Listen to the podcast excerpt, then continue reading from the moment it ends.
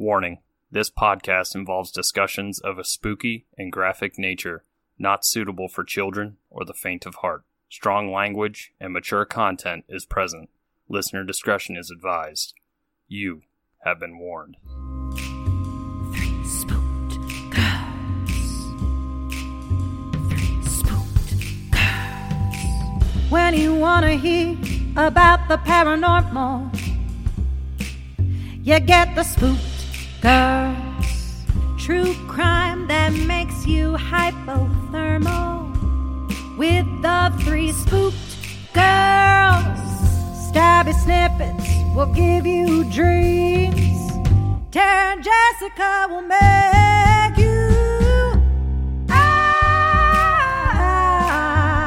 gray, along with the spooked girls. Bring on the slaughter, we on that haunted ground. The three spooked girls. Hey there, spooksters, and welcome back to another episode here on Three Spooked Girls. It is your co host, Jessica, and as always, I'm joined by my favorite gal pal, Tara. Hey, spooksters. So today is part two of the death of Kurt Cobain. We're going to be talking conspiracy theories, and really, we're going to be letting you know our feelings and what's happening. It's going to be a little bit different of a format than normal. It's going to be more of like, welcome to our table talk. Yeah, we did a couple of those in like 2019. So if you've listened to the backlog or are an OG spookster, you already know what to expect. And I feel like this happens a lot of times on Patreon too. So It's true. Those turn into table talks. yes. So, we're going to be talking about conspiracy theories, different things that happen, and then we're going to basically break down. I found this article that was really good and it bullet pointed about like 15 different weird things that was in the documentary Soaked in Bleach, which has a lot to do with the alternative theories of Kurt's death. But before we talk about that article, we're going to talk about okay,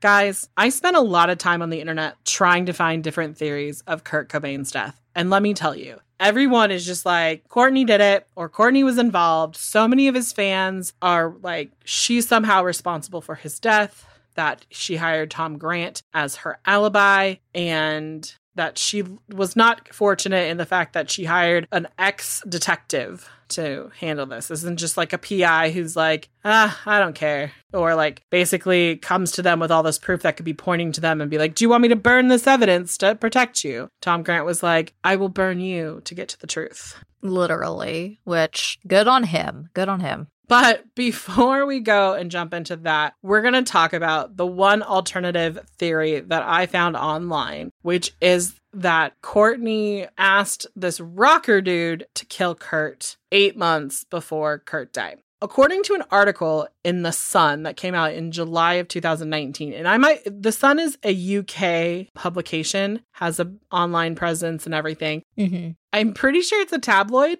I'm not 100% sure, but I have a feeling it's a tabloid. Yeah, I think it's similar to like Daily Mail. Yeah. So, in this Sun article in July of 2019, David Portnow of Pig Records, I don't know if it's Pig or PIG, I don't know. It, the, all the letters are capitalized, so I was confused. Mm-hmm. But it's located in Seattle. He made a claim that Shocker Rocker or Rape Rocker, I don't want to know what Rape Rock is. Mm, no, The fuck shit is that? Don't tell me, please. Don't tell me. no. But this rocker by the name of Tara and I have had like conversations of what we think is it is. It's El Duce or Deuce, but I did hear The douche.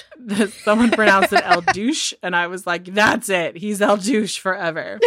But his real name is Eldon Wayne Hoke, and he was in the band Mentors, and basically that he confessed that El Douche, El Douche, or whatever his name is, confessed to David that he was hired to kill Kurt Cobain. The quote from David is This time, about eight months before Kurt's death, he showed me that he had $5,000 in cash. I didn't count it, but it looked like a lot of money. And he told me it was to kill Kurt Cobain. He didn't say where the money came from, and it was very unusual for him to have any money at all. He didn't live in reality, but he wasn't joking about it. I assumed it was untrue until I saw the Kurt and Courtney movie and he mentioned it again. The movie that he's referring to is the 1998 documentary by Nick Broomfield called Kurt and Courtney, and Eldon made similar claims that he was hired to kill Kurt. I haven't seen that documentary. I had heard weird things about it, and basically, it didn't seem like it lined up with factual things. So I didn't want to like put it into my head. I get that that would be along like conspiracy, but I was wanting to stick as like close to possibilities because you know there's probably people out there who are like aliens killed him, and you're like, calm down, tinfoil off, calm down. Oh, goodness. There's craziness out there. So, David in the article goes on to say, Today I definitely believe someone paid El Duce to kill Kurt Cobain. He claimed that Courtney came to his place of work or came to this place called the Rock Shop. I don't know if it was his place of work. I don't know why I said that. And offered him $50,000 to kill Kurt Cobain. But according to El Duce, he was like, no, I'm not going to kill Kurt and turned it down. Now, in 1997, they did an interview with him. He was drunk in it in his Riverside home. He said, God damn, I wish I would have taken it, man. Hey, it's 50 grand, does a lot of talking. Hoke also reportedly passed a lie detector test after being asked directly if he received the offer. Now, here's the thing about lie detector tests they tell whether you are lying, not whether what you are saying is not factual. I know people who live in a delusion that when you confront them with legitimate facts, like, I don't know, bank statements, recordings of their voices, shit like that, they will still, like, you could have video of them and they will still deny it happened. One just happens to be my older brother. So I get this, right? Like, could totally pass a lie detector test because they believe what they're fucking saying. I think he totally fucking believed Courtney or somebody that was friends with Kurt asked him to kill Kurt Cobain. Oh, yeah. And the thing with the sun is that how in like US articles, you don't really have to say like allegedly or some bullshit like that. You can just say things and then somebody end up fact checking you and then you just like take it down. But like in the UK, like you have to say like we could not verify these claims, which I think every country should have. Yeah, for sure. It wouldn't be like censorship, it would be like authentication. Well, right. And that was one of the biggest problems with this case, like a huge problem, because there was so much misinformation all throughout it with so many different aspects. So if there was something like that, you know, may not have been as bad. Most definitely. I just want to say, after the weird interview where he's like drunk and everything like that, El Duce was run over by a train with no witnesses present. Wow. So, like, he died Like how soon after that? two days after his interview. Yeah. You either just have really bad luck or somebody pushed you. just saying. Somebody pushed him. Mm. So now we're going to go and we're going to break down. I'm using this article, it'll be linked on the website. It was done by I 95 Rock. It's a soaked in bleach. It's the 15 key points that leads to Kurt Cobain being murdered versus suicide. The first point we're going to talk about is the credit card story and how when Courtney Love first hired Tom Grant on April 3rd, which is my parents' anniversary, Hmm. she told him that it was someone stole her credit cards and that she needed help because she didn't want it to like go into the media because of the fact that that her and her husband were celebrities. And then when she goes or when Tom goes to meet with her, it quickly turns into like, well, my credit cards aren't missing. It's my husband that's missing. And the story kind of like changes like he's suicidal and he just left rehab and he bought a shotgun and all of these crazy things and he's just been missing and I don't I don't know what to do. And then you have the conflicting story of the fact that Courtney is pushing this narrative that he's suicidal, but like Dylan Carlson, who is supposedly his best friend, when he meets with Tom on the 6th of April, tells him he's not suicidal because they bought the gun together because it's technically was in Carlson's name. Yeah, we talked about that in part one. Like, he straight up says that if he thought he was suicidal, there's no way he would have bought it for him because Kurt legit couldn't because he had other stuff taken away. Right. And it's not, and that's the other thing too. It's like, it's not even just Dylan that is saying he's not suicidal. There's multiple people that are like, what the fuck are you talking about? Like, no, he wasn't. Right. I mean, I get that like just weeks before he had this incident where he like overdosed, but that happens with people who are addicts. They overdose. their tolerance goes up.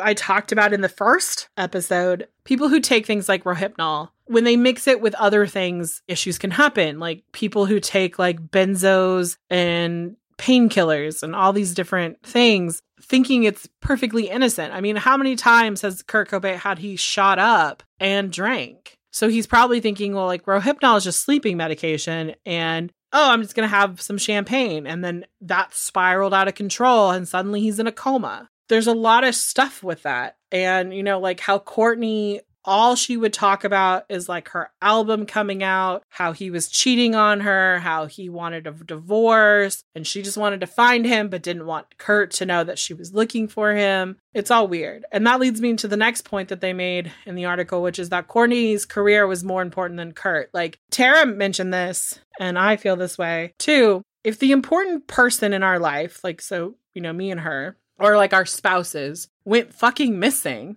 we would be moving everything out of our way to find them, whether they wanted a divorce or not. Yeah, exactly. If she truly thought Kurt was going to kill himself, why the fuck would she not be on that plane going to see him, tearing apart Seattle, going on the news, asking people, Have you seen him? She didn't care. This reminds me of like a, co- a few years ago. Oh my God, this is my favorite. A few years ago, my older brother was in a really weird, toxic relationship. You guys know that I don't have a relationship with my older brother, and this is one of the reasons I don't. He fucking disappeared. Like he wasn't talking to his kids. It had been a couple of weeks, right? Tara can tell you, I fucking went on Facebook. I made a missing persons thing. I made a Google voice number. I blasted that shit out. Within 20 minutes, it had been reposted like 95 times. Yeah. I found him within three hours. He was hiding from his ex wife. but, like, at the same time, like, I honestly thought she killed him, but, like, whatever. I don't even like my older brother. I mean, I love him. He's my brother, but I don't like him. He's an asshole, you know? And I literally was like, how do I find this person? Because they're missing and potentially harm could happen. And I mean, the situation could have been the same with Kurt. Like, Kurt could just be hiding out from her. But like, if she legitimately thought something could possibly have happened to him, like suicide, where I thought the other way, I thought it was more like homicide, like, why wouldn't you every outlet you could? Kurt Cobain, there wasn't a person in Seattle who didn't know what he looked like. Right, exactly. I mean, so many places everyone knew what he looked like. I feel like during the 90s, most people, Right. especially young people. And that's why I got so mad in the last episode about people being like, well, she was on heroin. Well, okay, one, yeah, she was like high majority of the time, but was she high all the time? No, there was times when she definitely wasn't. And I still feel like if you watch montage of heck when they're high off their fucking minds and tweaking out they're still like lovey you know what i mean so i feel like if she had any sort of feelings for him or concern even if she's high as shit that's still gonna come out Right. And, you know, like her ramblings, like Tom Grant recorded their conversations. And so it's not fucking hearsay that she said this shit. It's not Tom Grant coming out saying, well, Courtney was only talking about like her album and, you know, the divorce and all this shit. It's literally Courtney's voice saying this. So she can't deny it. I mean, she can, but it's stupid to deny it because it's her. yeah And the one of the things that like really concerned me about this is that like how much she talked about what was going on with Kurt could literally help sell copies of her upcoming album that was released in like the week after. it's disgusting And it's like, honestly, I started thinking about it like this. I was like, Courtney, you missed an opportunity to divorce his ass because you could have Taylor Swifted him. Honest to God, like if Kurt hadn't died and they got a divorce, Courtney Love could have been the Taylor Swift before Taylor Swift and written so many epic fucking breakup songs, did me wrong songs, cheated songs. There could have been so many. Like, you want to talk about from a business standpoint? T Swift has taught us that, like, you take the pain of your relationship. I mean, look at Justin Timberlake. His solo breakout song is like Cry Me a River, and it's about his relationship with Britney Spears and how it broke up. right I mean, I don't know. There are moments I just I don't know. But it did strike me really wrong that all she seemed to like focus on was like her work, quote unquote, versus her actual like husband being missing. Right. And the father of her child, too. Right. Because also, like, if you want to look at it like this, like, Kurt hadn't, he had called Rosemary and was like, I want to change my will, but nothing had been done yet. It was just like, I'm going to do this. He got back from Rome, went into rehab. Then all of this happened. It was like very, like, it was a month's time. Like, that shit doesn't happen overnight. You don't fucking call your lawyer and the next day you have paperwork. Like, he had to go and sit down. I mean, he had $33 million. He had to figure out what shit was going to happen. And it wouldn't have mattered if he had left it all to France. Like, let's say he said over the phone, Hey, I want to leave it all to Frances until she was 18, Courtney was responsible for her. So, unless he set up some sort of like trust and everything, and those take time. And this is before the days of email and shit. Right. And Courtney has admitted that it was unethical for her to do what she was doing with like using Kurt to like leverage the sales. But like, I don't know. And then the fact that she was so obsessed with this like Lollapalooza shit. Oh my God. Yeah. She would not get off that. she talked about like how it was like $9.7 million to do Lollapalooza. And it's like Kurt was hurting. I don't think he was suicidal, but I think he was definitely hurting. You can tell like all he really wanted to do was make music and like record music, but like he definitely wasn't the let's go and travel and do big shows type of guy, which is fine. And I get it. As a fan, like you want to see them live, but like if that person is like, I'd hate this, I wouldn't want them to hate their life. I'd want them to be able to do what they wanted to do. Yeah. Another weird red flag is that Courtney, when finally filing a missing persons report, she did it into his mother's name, and his mother and him were not close. They weren't really on speaking terms. Mm-mm. I feel like it's probably like a once or twice a year, hey, how are you type thing. And the fact that she said nobody would take her serious if she reported Kurt missing, but they would take his mother serious. I think it would have been the opposite case. Like, especially once word got out, you know, one, it's his wife, but two, it's Courtney Love and it's high profile. And let's just be real like, with high profile people, they most of the time usually get on shit like that.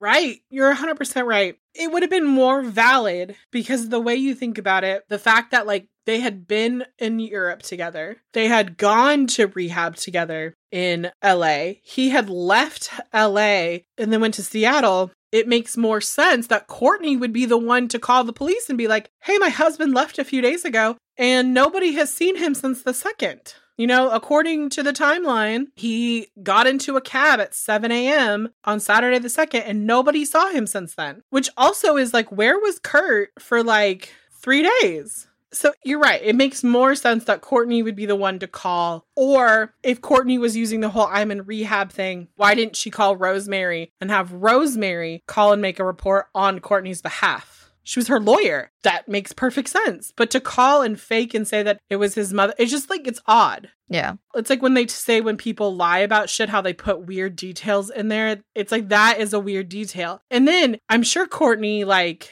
the reason Courtney confessed it to Tom is people were probably calling Wendy's house going, Oh my God, what's going on? And my question that I've never found the answer to was Did Wendy even know Kurt was missing? Yeah, I don't know. Cause it was like kept out of the media. So, like, probably not. And when Grant asked, like, well, should we go up to like where he lived, like his mom lives, or, you know, and they were like, no, they don't even talk. Moving along. The next point that this article talks about is liars using liars to hide the truth. Hmm. and basically, what they were saying is that, like, Courtney was telling him that basically when Tom wanted to go up there first with like his own detective squad to go to the house, Courtney was like, no, no, no, it's fine. He's probably just hiding out and he wouldn't be at the house. And then she goes as far as to say, like, he loves the fanciest hotels. He uses like pseudonames like Simon Ritchie or Bill Bailey. And Dylan's like, that's not even fucking true. We get high and skeezy motels downtown. Yeah. And then it's the fact that, like, once Tom finds this out, they then have to, like, they've spent all of this time searching these nice hotels, calling And then Dylan's like, that's not even true. The fact that all communication had to go between Dylan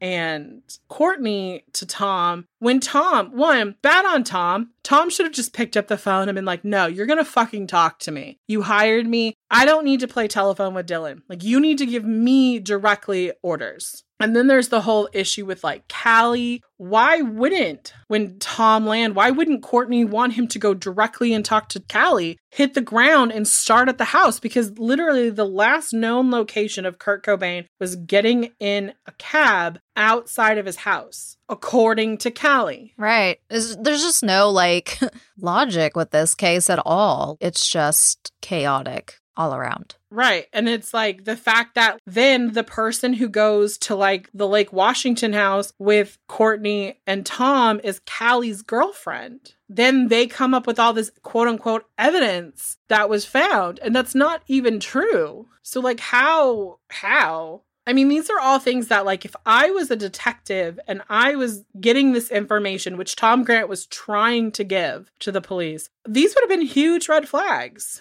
Like, wait a second. You're saying that, like, they went and checked in some obscure part of the house, and instead of calling Tom to the scene, being like, Tom, come up here, we found needles, like, they baggied them up and brought them to him? I feel I feel like if this was an episode of Criminal Minds, they all would have been like, "You're a liar. None of this could be true." I think part of the problem at that point in the timeline though is like he hadn't talked to Rosemary and gotten all of that stuff yet. So I'm sure like obviously he's not wanting to be like automatic Courtney did it or had something to do with it. Like he's just trying to figure out what's going on and she's kind of a loose cannon, so still shouldn't have done it. But allowing Dylan to be the middleman kind of helped contain her. You know, so he thought like, okay, this isn't how maybe I would do stuff normally. I mean, maybe it is, don't know him. But it's like trying to appease her so he can get the cooperation he can get from her cuz like we've already talked about multiple times, she didn't want to really do anything or go to Seattle, so I'm sure he was just trying to figure out a way to work towards finding the answers. Exactly. Exactly. Which brings me to like the next point that bring up is that Courtney wouldn't leave LA. She said she couldn't leave LA.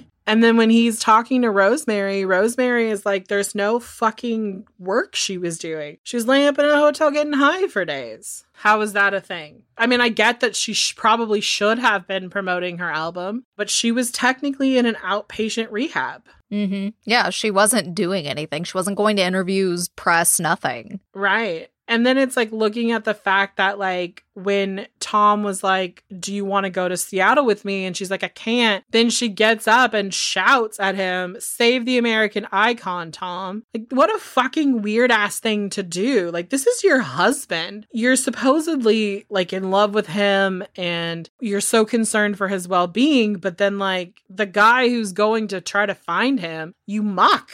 Yep. I don't understand that whatsoever. Her actions were like so about herself.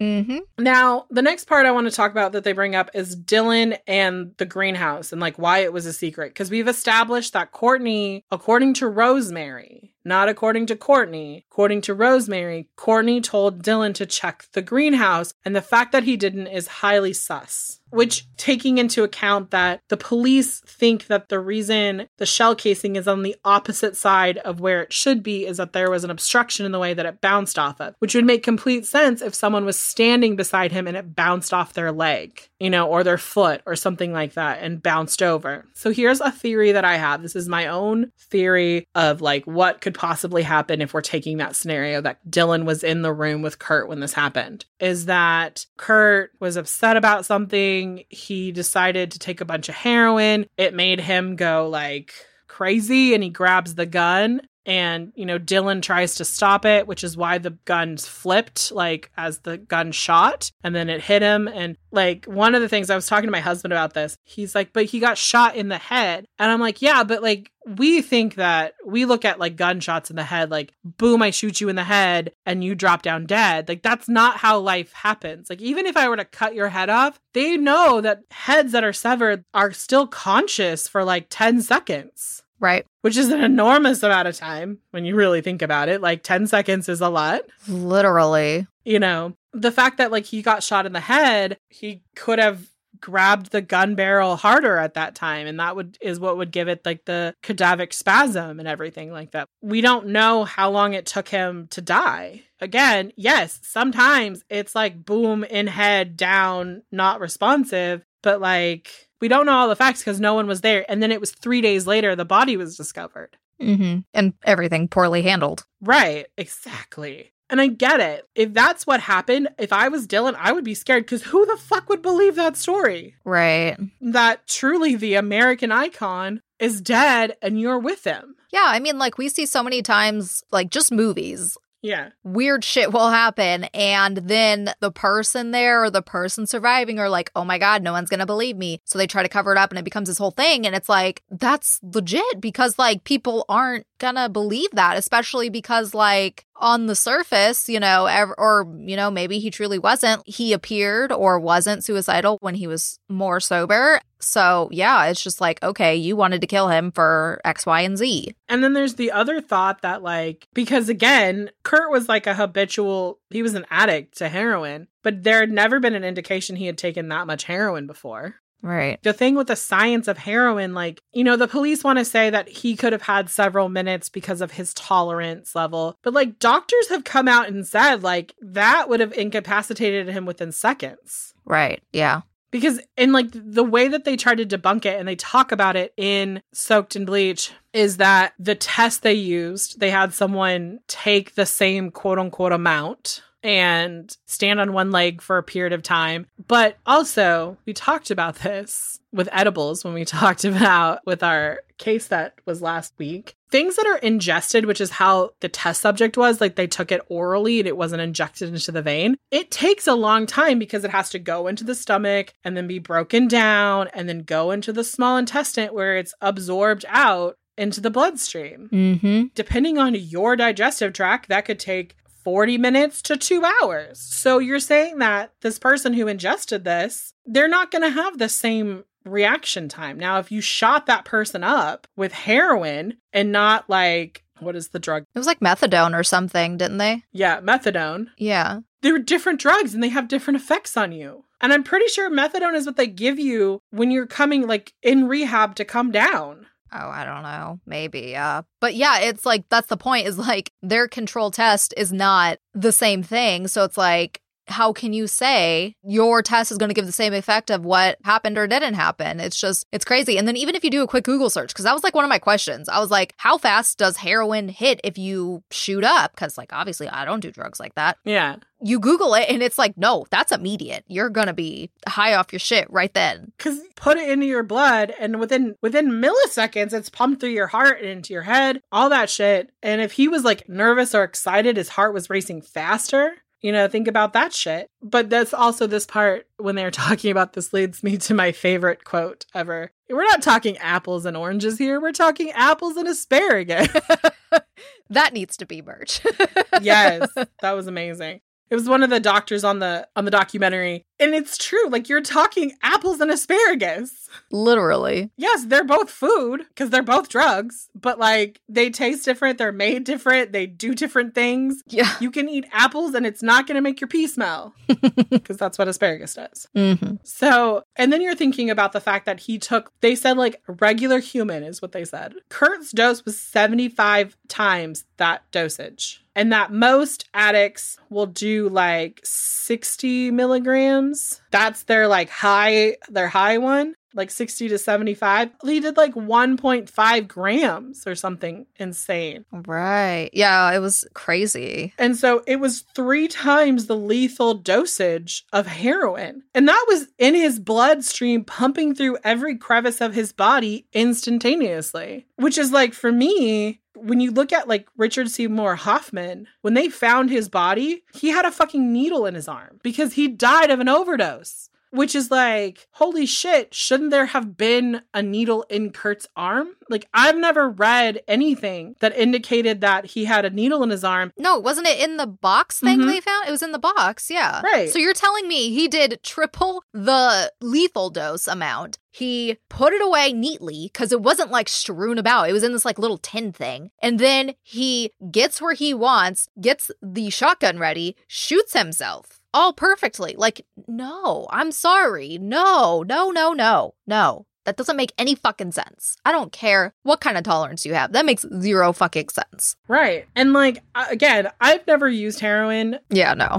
Have used legal drugs. That's it. Yeah. I've never used heroin. I've never seen someone shoot up heroin in real life. I've only seen it in movies. But from what I understand is how it's portrayed in film is pretty fucking spot on that literally as soon as you take off that tourniquet, like there's a reason they find junkies with fucking needles in their arm. Right. Well, and like I said, I looked it up. It was like a research journal type of thing. It wasn't just like random fun fact of the day, you know, like shit. It was like an actual research. Right. But like like we talked about with Dylan, when he comes to the house, he's up there for like 20 minutes, does his shoot up, and then it's like he Tom basically says, like, you know, he's out of it and basically like falls asleep, like is falling over, nodding off. So it's like, you're telling me that Kurt's this magical human being who can take an insane amount of heroin and tidy up and then shoot himself? Like, no, that makes zero fucking sense Right. no matter what happened, even if it's like somebody stumbled upon him and panicked too, like there's no way he was by himself. There's just there's no way in my brain to comprehend he w- did all of this by himself. Exactly. I mean, Tara and I have talked about this too, where it's like, let's go with the theory that it didn't hit him right away, right? Let's say it took a minute. Maybe Kurt had a moment of clarity and realized that he was gonna fucking die and that it might be a really painful way to die is a heroin overdose. I don't know. I don't know what it's like. I assume they just slip into a coma and die. I, I don't know. And then he like panicked and grabbed the shotgun and killed himself. And maybe Dylan or Cali is there and they're like trying to stop it. And that's why shit gets the way it is. And you talked with Matt about it. And he said, yeah, it could flip over because honestly, like if he had the gun maybe propped up on his shoe and there's a kickback and his shoe had that like rubberized heel, that could have made it, I don't know, not a gun expert.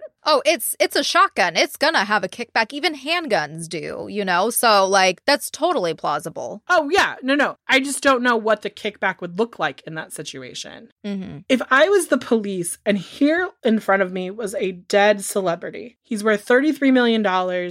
He's the biggest rock star in the world, essentially. Nirvana was huge. I would have done everything to cross the T's, dot the I's, go the fucking extra mile so that nobody could ever come back to me and say, hey, you fucked up on this. I would have taken every meeting with Tom Grant, every conspiracy theory that walked in that door. I would have had a detective sit down and take full statements. Also, the fact that the fucking detective on this case was fucking fired because of the fact that he fucking took evidence from another crime scene and tried to plant it at another murder. And he resigned for that because the fucking police chief was gonna fire him. Yeah, yeah. It was basically like, "Let me leave before you fire me," type of thing. Like he fucking knew. Right. And you're telling me that at no point did the police chief at the time, who was Norm Stamper, go, maybe we should look at all of this detective's cases and reopen everything to make sure we've done our due diligence and he hasn't fucked shit up. No, didn't happen. Definitely watch Soaked in Bleach. It's a great one. It's a great documentary. And they like bring in like a former police chief, detective, homicide division from New York City. Like you want to talk about departmental procedures? They cut those shit cut their teeth in New York. And he's saying the fact that the detective said, I'm not going to develop the film because it's a suicide and we don't do that. The fact that Kurt's body was allowed allowed to be cremated six days after this. That's a fucking travesty. Right, exactly. Like that's nowhere near enough time to know what fucking happened. Like, are you fucking kidding me? Right, totally. The fact that they waited 30 days to process the shotgun, not to get results, but to process the shotgun for fingerprints. Mm-hmm. One of the things that was out there, and I think we talked about in the last episode, is that they said that they gave the gun to Courtney and they melted it down. That's not true. The gun was not melted down. The Seattle PD still has it. And at this point, they could turn that over to a different forensic person with all of the fucking forensics that we have. Though I'm trying to remember if in the picture the guy was using regular, like if he just had his hands on it or not. But that's the fucking thing. They don't want to let anybody that's outside see it because they're going to find their fuck ups because there's been forensics people requesting the pictures because obviously publicly they've only released, you know, just a handful of pictures. So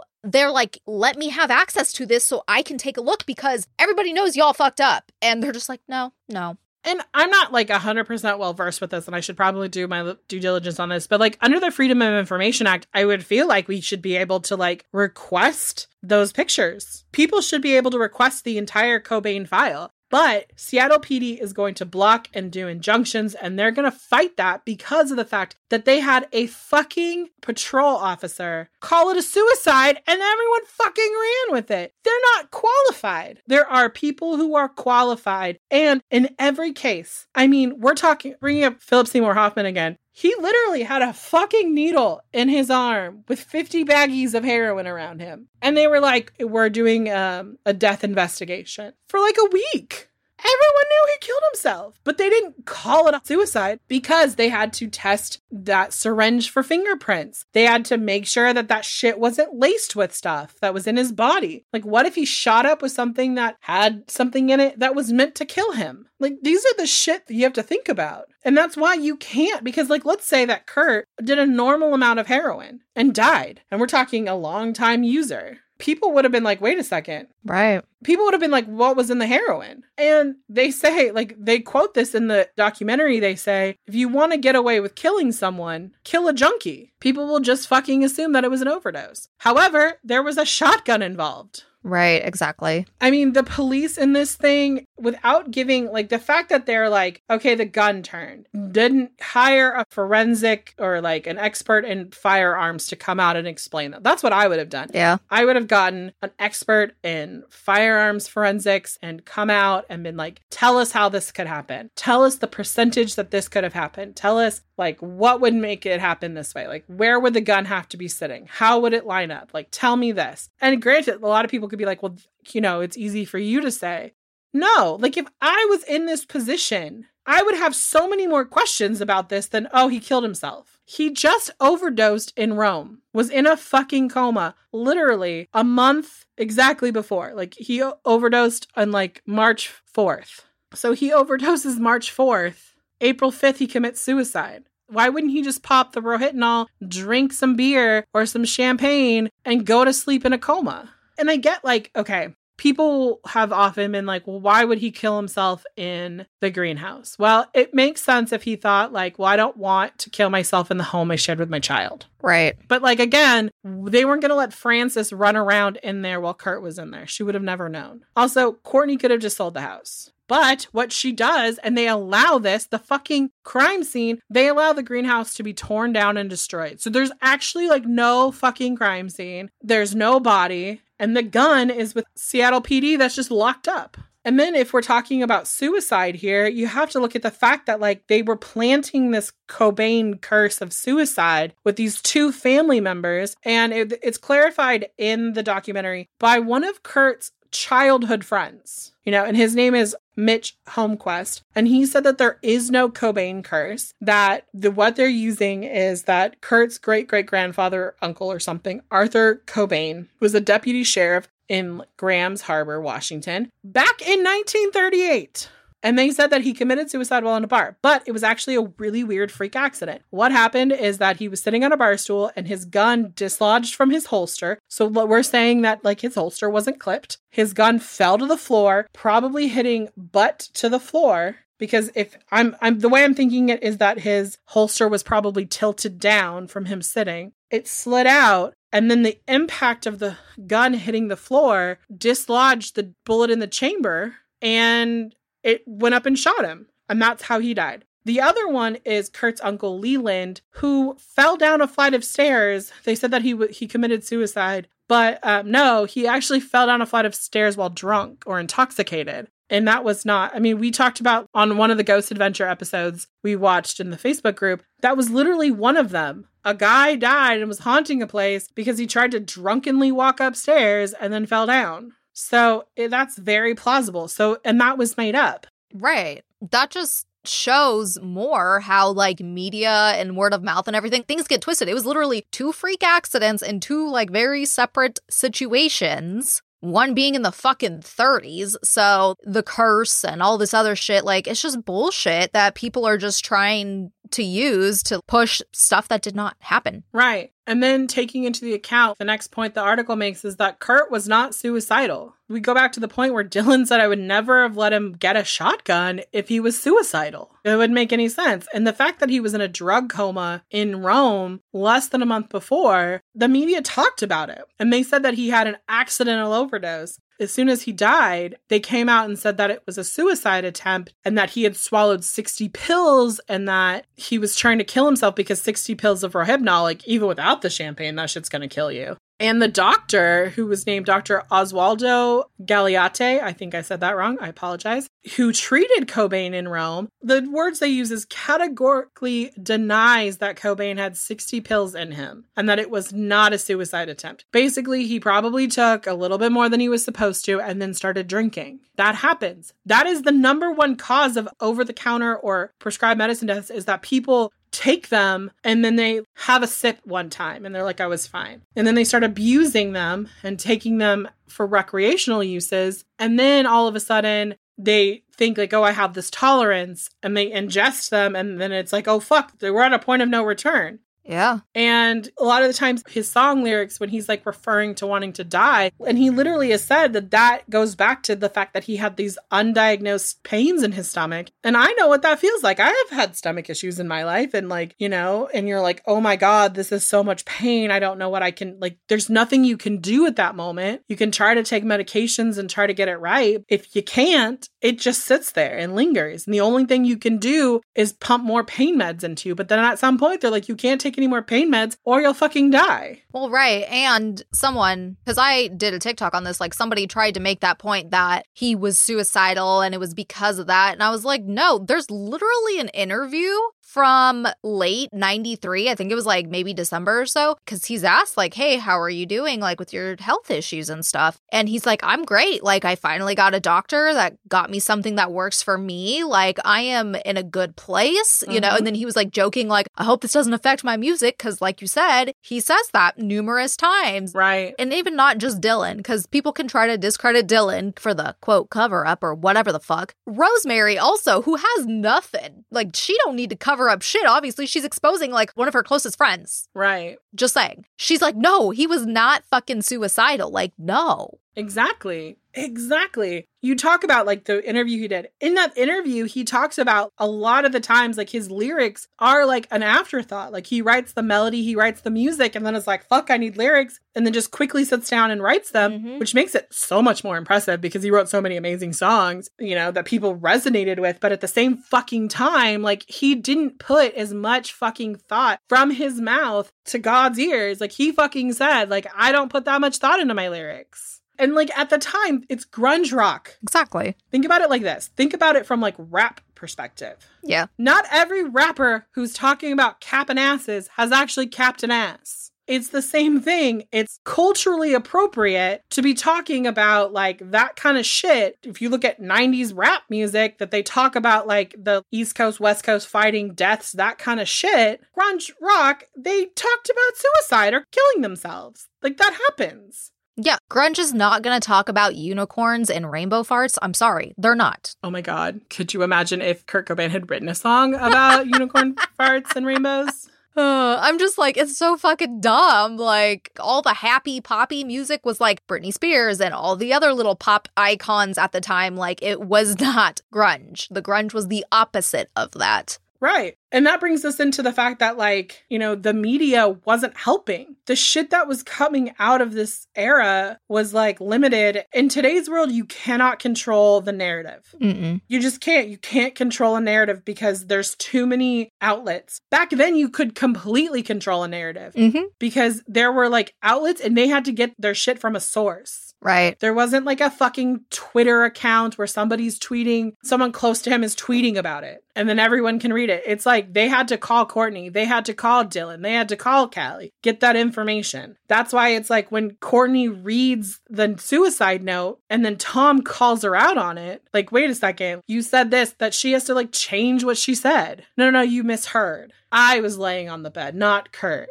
because like Tom knew that nobody had been fucking laying on the bed. Right. He had just been there. Mm-hmm. Kurt had been dead. So if this was the case, someone came in and made the bed, which is like the whole fucking thing with Cali's note, but we'll get into that in a second. And like the number one thing is, is up until we started doing this research, I a thousand percent thought that there was like a stool blocking the door. Cause I honestly thought someone went through like a window. They were like, well, how could they have gotten out? I'm like, you mean the double doors? Or through a window they couldn't have left. There were two sets of doors. The stool was in front of the other set of doors. So, yes, the report is correct. It's just not the way they fucking came in. There were two sets of French doors. Mm-hmm. The story is perpetuated. Like you take that, and then what was with the gun, and then the media wasn't going out and like doing their research to see if these were correct because, like, that is the whole other thing. Is I feel like today a lot of journalists get a bit of tidbit of information and then they go find a source to back up that statement. They go find an expert to like bolster this claim, and that just wasn't done. They were like, the Seattle PD said that the gun spun.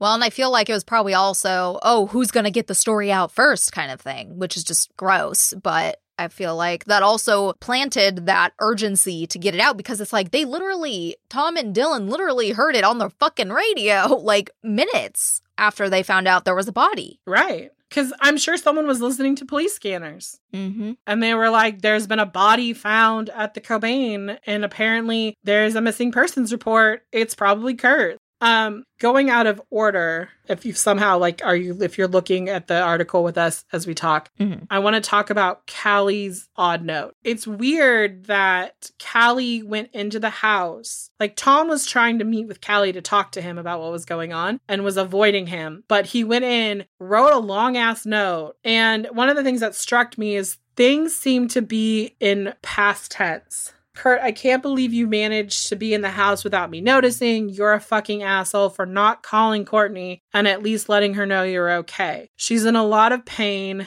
Kurt, and this morning she had another accident and now is in the hospital again. She's your wife and she loves you and you have a child together. And then he goes on to say, like, get it together and at least let her know you're okay, or she's going to die. It's not fair, man. Do something now. The first part of that I feel is like past tense for not calling her. I think it's just so weird that he would leave it there on the staircase. You know what's so weird is it reminds me of like JonBenét. Yeah, I was thinking that too. I'm not saying the cases are connected. It's just like it's that weird like where would you think that somebody would not miss something? Mm-hmm. And like, oh, a staircase because they have to go upstairs. But like if Kurt was by himself, who says he'd go upstairs? Right. Who said he wouldn't go crash on a couch? Or, you know, and the thing is, is it's like, you know, he calls him out and said, How could you been in the house without me knowing it? So Cali is admitting that he has seen Kurt, or at least evidence of Kurt, and has not called Courtney, or according to Courtney, like hasn't called him and like, hey, where the fuck is Kurt? He was here. I saw this. Why wasn't Courtney calling Tom going, hey, there's a fucking letter? It's just really weird. It's also weird that like the only reason they were going back into the house is because Courtney told Dylan that they should go look in the secret compartment in the closet where the shotgun could be, which you would think that you would say like before then. I mean, and I get it. Like, I know the excuse is that she was high and not thinking logically. This is also on Tom Grant, the fact that he didn't think of like all of these questions like, where would the gun be? Where could I find this shit? That kind of stuff. And speaking of notes, we're going to talk about the forgery of the notes. Yeah. So basically, according to Rosemary, she doesn't feel like it was a suicide note. She feels like, in her words, is that suicide note is a past speech of things that I think that he'd written before and someone copying his handwriting. This is my theory, and it's a lot of intuition. I think with all the weirdness of Cali, being it obviously had living in the house for several days while Kurt's corpse in another place, I think it all had to do with the suicide note. And I mean, this is true in a sense because like Cali was in the house every day and Kurt, like for three days, Kurt was dead. And the only reason that anything was found is because Courtney had an emergency security system installed in the greenhouse. Like it wasn't like a, a pre scheduled thing. She called and had it happen quicker. She's like, I want this to happen, which you think she would tell Tom just so that we might have more coverage. I'm going to install a camera up here. So I just think it was weird. The other thing is, is that while Rosemary is talking to Tom, she says, Hey, there's a weird thing that happened. So Courtney came over, was hanging out, and left a bag behind. So the bag was there for a few days and she didn't think anything of it, right? And then it had been like a week and she hadn't gotten it. And then it was a little bit more time. So Rosemary's like, I'm going to go through it. Because at first I was like, why would she go through it? But then I started thinking, like, well, what if there was something important in there Courtney might need? Mm-hmm. You know, maybe documentation on Frances, like a passport or something like that that she might need. So she goes through it and she finds in there what Tara told us about is that she found what looked like someone trying to sample handwriting. And it was like letter by letter that they were trying to copy another penmanship. But also, there was another note in there that said, get arrested. Courtney got arrested the 7th.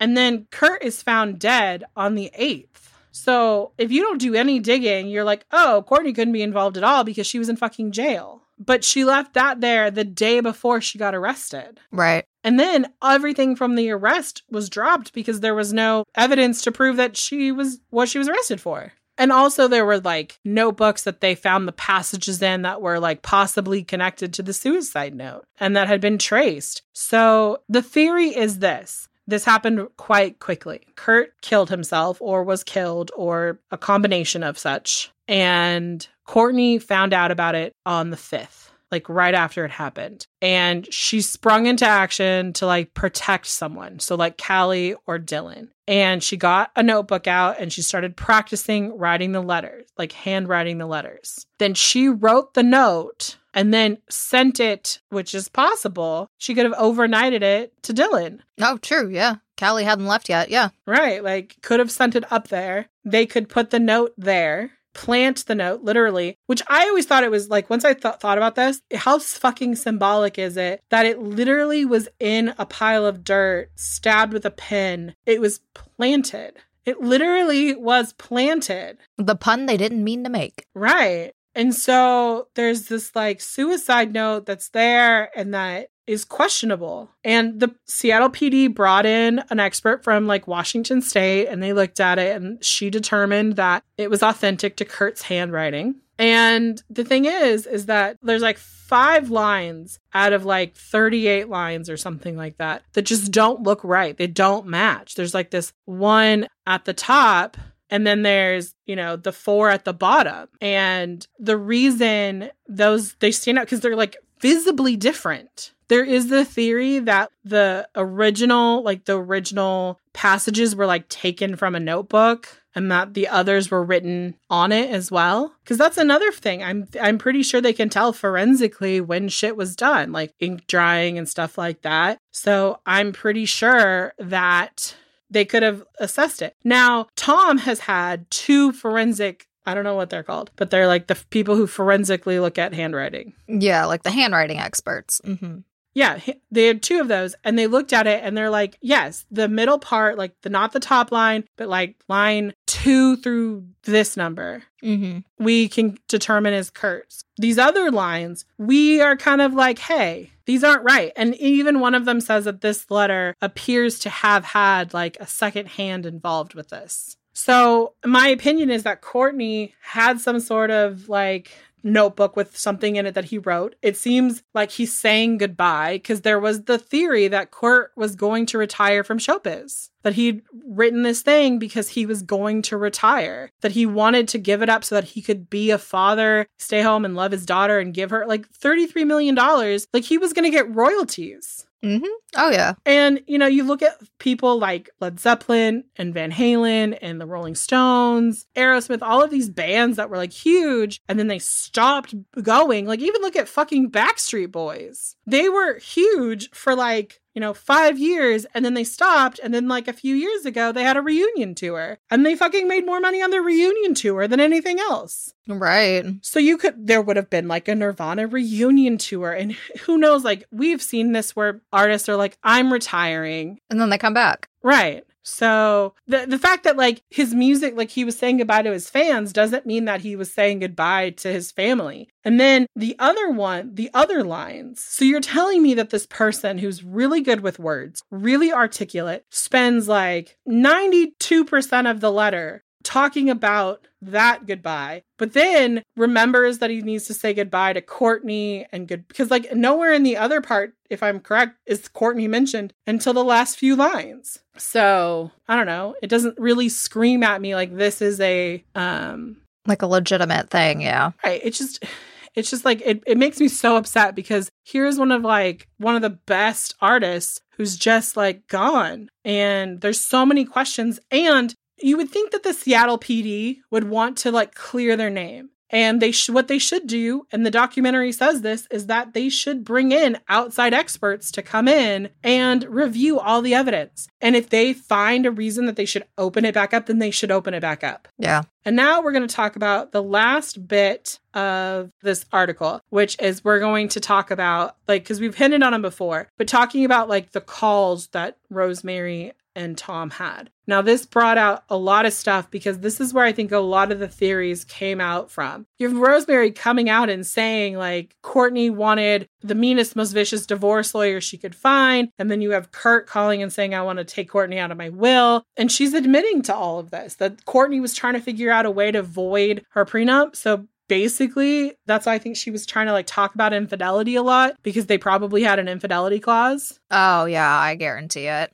Most do, I feel. right because it's like an incentive not to cheat on your wife because like if you don't cheat on your wife you and you get a divorce you walk away with everything and he had so much money and courtney was going to get so little but again, that goes back to the fact that like she could have T Swift that shit so far up there and made her own $33 million. And the fact that today, like I saw an interview with her in like the into like the 2000 teens, and it'll be on the sources page. She says, like, I don't even know where the money went. I saw that too. I'm like, how do you not know where $33 million went? I'm pretty sure an accountant could help you with that. Right? And so a lot of it, I think, is the fact that, like, when Kurt died, the people in Kurt's life that turned and suddenly became loyal to Courtney, she was bankrolling their lifestyle. Mm Dylan, like, leached onto her and they were heroin buddies. hmm. Mm hmm. You know, you have Cali, who is Courtney's ex boyfriend, living in their home with his girlfriend who's friends with Courtney. Cali was being paid by Kurt and Courtney. Like, how are people not going, wait a second? And you have to look at it like this like, Courtney promised Tom coroner's reports and never fucking gave them to her. No, never showed. Yeah, never showed. Cali was supposed to take a polygraph test, never showed. Meaning Cali wasn't going to be able to pass that test. And since it wasn't like the police weren't like, you need to come in and take a polygraph No, they didn't care. because it was all voluntary, like he could be like, fuck you, I don't want to do this. Granted, you also have to be sober for it to work. So that is a thing. There's that. That is another thing. It's like, why would you have Cali, who is literally like your drug buddy, be your daughter's nanny? They wouldn't because they had that other nanny. They had the real nanny. Right. and a real nanny. Ugh. Now, there is one other thing we need to talk about in relation to this case, which is the fact that after it came out that Kurt committed suicide, 68 people, teenagers mostly, fans of his, took their life. Yeah. Oh my God. That's so tragic. And that's a huge number. It is. And knowing that when Marilyn Monroe committed suicide, there was a jump in suicides. Mm I think it went up like 10% that year. Mm.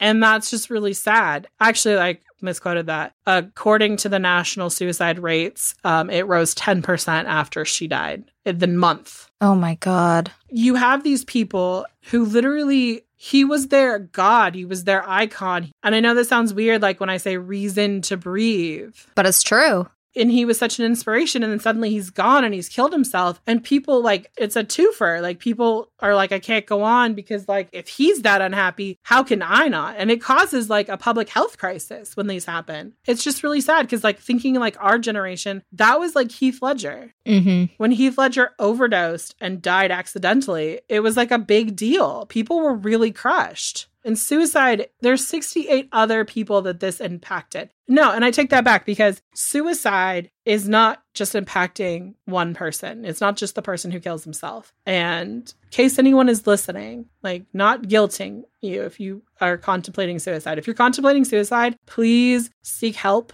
Know that the stigma around it is not as bad as you think. Mm-hmm. There are amazing people out there who are wanting to help you, either crisis hotlines or therapists, even family members. So, with that, like it affects other people because people will grieve your loss. Right. Because, yeah, it ends for that person, but the people who survive you or survive them, they. They have to deal with the aftermath and then the grief that they get stuck with the rest of their lives. Right. And when a celebrity commits suicide, I think of like Robin Williams, right? And he committed suicide. People like literally idolize it. They go, well, if this is how this person felt. I mean, I remember when Robin Williams committed suicide, people were like, how could someone as funny and laughing and upbeat as him kill themselves? And it's like, well, because you don't really know who they are. But the problem is, is that you had people who were supposedly really close to him saying Kurt wasn't suicidal. So I just think that like this has had a lasting impact on culture. Something that Tara and I had talked about earlier in the week, and we just kind of like thought about it's like this April 5th will mark the 27th year since the passing of Kurt Cobain. Kurt was 27 when he died, which means it's the same lifespan. I just, it's so weird to think like that's how long, and think about poor Frances. Yeah, I watched an interview with her. She had done like a couple years ago. They're just talking about her dad and stuff. And she's like, Yeah, I basically, the relationship I have with him and his memory is how his fans do. It's so impersonal because she was a baby. So she's like, I don't have any memories of my own. Everything is what other people tell me or what I would, you know, consume in the media, like things like that. And then she's like, You know, because he was such a big icon, it's one of those things. It's like you can't even have like really a day to escape it because say I'm having a bad day and I want to go on a drive and I want to turn the radio on. A Nirvana song can come on and it's like, you know, it's this whole thing. So I just, my heart breaks for her. God, it's just, it's tr- so tragic because like no one can remember stuff like that when they're infants, basically, you know? It just really hurts my heart for her. And it's like, I hope eventually somebody can go back in and reevaluate everything because, like, how can you fully have closure with that? Like, I feel like you couldn't. And that's so heartbreaking. Right. And like, how do you, like, as her, like, how would you be able to say, like, whether her father was suicidal or not and what he was dealing with? Because she doesn't know. Like, I mean, when you really think about it, April 1st, 1994 was the last time she interacted with her father, and she was born in like 92. She was a toddler. They believe that like cognitive memories and like actual forming memories began between three and five. So she's not even there yet. She's not even to two. So how would she have this like memory of her dad. And yeah, the the picture of her and him that day is beautiful, where he's sitting there holding her and he's smiling. And that's the other thing that I like I can't think of is like how could you go from being this is my future. My daughter is my future. I'm going to get help. I'm going to get right in the music industry. Kurt talking about how he wanted to like change how he like what kind of music he was putting out so that he could like be mellow and be able to live an easier lifestyle. And it was for her. I mean, you're looking at the fact that like the thing that Kurt told everyone that he wanted, so he just wanted a fucking family and he had it. He had a little girl that he was going to take care of. For him to have committed suicide on the 5th by himself, locked in that greenhouse attic, something had to have happened some conversation, something was basically either said or done to him that made him think like you're never going to have this. And then then he would have killed himself. And I don't know him personally, but like just looking and listening to what he was saying. I mean, take the music out, just hear his actual words. So, the theories that come out of this basically boil down to someone was in the room with Kurt when he died. I think that because we'll never know forensically if that's true or not, we'll never fully know. No, and that's just like the heartbreaking thing is just not knowing it's not like, I don't know. It just makes me so sad for Frances. I'm sure there's a lot because it's like, especially with like so many people thinking that Courtney had something to do with it or whatever, like that's still her mom. So, you know, I'm sure it's just a whole fucking like if that was me, I'd just want to avoid thinking about any of that to be honest with you. Cuz it's like say it is the truth and everybody finds out whatever what have you. That's just so tragic too cuz then it's like I don't know what kind of relationship they have, but like I would assume any kind of relationship you had at that point, it's like if you found out your mom killed your dad, like I wouldn't want nothing to do with you. Just saying. And then it's like then you've lost both parents. Exactly. Exactly. And I think like Tara's going to be like, damn it, Jessica. Like when we looked at the Casey Anthony case, and I, I brought up the name, the she shall not be mentioned name. it's fine. People were trying to figure out why Cindy was acting the way she was. And it's like because she lost her granddaughter. Mhm. She didn't want to lose her daughter too. Yeah. And people do irrational things when they don't want to lose another person. And I just, I think that somebody out there knows the whole truth of what happened and either fear for themselves. And I mean, this literally could have been that Kurt killed himself. Yeah. In front of someone, and they were like, How am I going to explain this? Right. And Courtney jumped in and said, Let me help you out of this mess. Like that could make her a good guy in this story. I mean, not the not the right type of good guy, but like still a good guy. Yeah, not as malicious as like most people think cuz like yeah, it's very possible that Cali could have heard a gunshot, went in there and saw him. Dylan could have been there hanging out, could have saw him. Both of them could like it, there's so many things and we could sit here for hours going round and round and round what we think happened. But you're right, at the end of the day, there is somebody out of that group who knows something or knows exactly what happens. And I truly don't think we will probably ever know unless, like, somehow some forensic specialist can, like, swoop in to get something that will, like, pressure somebody to talk. Sadly, this is one of those that's just gonna remain unknown, which is just tragic. Right. And I think the other thing that you have to consider is the truth is is that like Kurt could have been depressed. Something could have happened. Let's say he and Dylan or he and Kelly are up there and he's like upset and he goes over and he's like, I'm just going to kill myself. He shoots up, you know, picks up the gun. Cause this is the other way that this could be logical is that somebody, like he picked up the gun and somebody reached to grab it and Kurt pulled the trigger and somebody was trying to pull the gun away. And that's why the gun flipped. Yeah. Oh, yeah. Like I said, there's so many things. Like, there's so many things. And that's the thing, too, because it's like, you know, I do want to believe like he wasn't suicidal and stuff, but it's like you said with Robin Williams, people can hide stuff so well. So we just don't know what was going through his mind. according to Courtney, the last time they spoke, she wasn't nice to him. You know, maybe Courtney talked to Cali because